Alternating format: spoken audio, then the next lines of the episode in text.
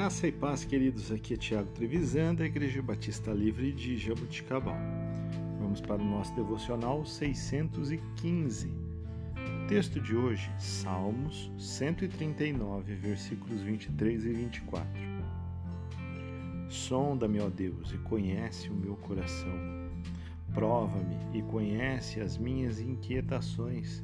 Vê se em minha conduta há algo que te ofende e dirige-me pelo caminho eterno. Queridos, orar e depois viver em consciente pecado é como se nós desligássemos o telefone na cara de Deus. Todas as orações do mundo não nos ajudarão se estivermos vivendo em pecado deliberadamente. Deus disse em Isaías 59, 1 e 2: Vejam, o braço do Senhor não está curto que não possa salvar, e o seu ouvido tão surdo que não possa ouvir. Mas as suas maldades separam vocês do seu Deus. Os seus pecados esconderam de vocês o rosto dele, e por isso ele não os ouvirá. Além disso, o salmista disse: Se eu acalentasse o pecado no coração, o Senhor me ouviria? Para que o avivamento pessoal ocorra em nossas vidas, deve haver arrependimento de todo pecado conhecido. Isso inclui não apenas os pecados ativos, mas também os pecados de omissão. Você pode dizer: Olha, eu estou vivendo uma vida tranquila, não minto, não roubo, não fico bêbado, não sou fiel, eu, quer dizer, eu sou fiel ao meu cônjuge, sou fiel a Deus, mas e, o, e os pecados de omissão?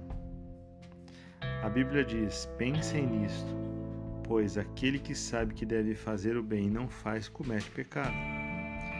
Se somos compelidos pelo Senhor para compartilhar o Evangelho e não o fazemos, estamos pecando. Se temos a direção do Senhor para ajudar ou para orientar pessoas ou auxiliá-las em dificuldades e não o fazemos, estamos pecando. Deus quer mudar a nossa vida e nos perdoar de todos os nossos pecados.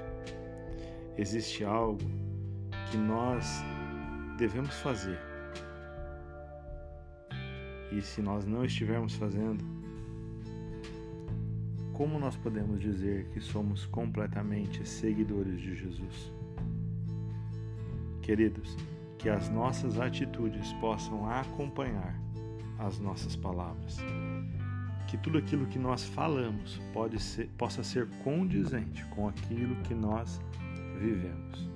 Que a nossa vida seja cheia da palavra de Deus, de acordo com a vontade de Deus.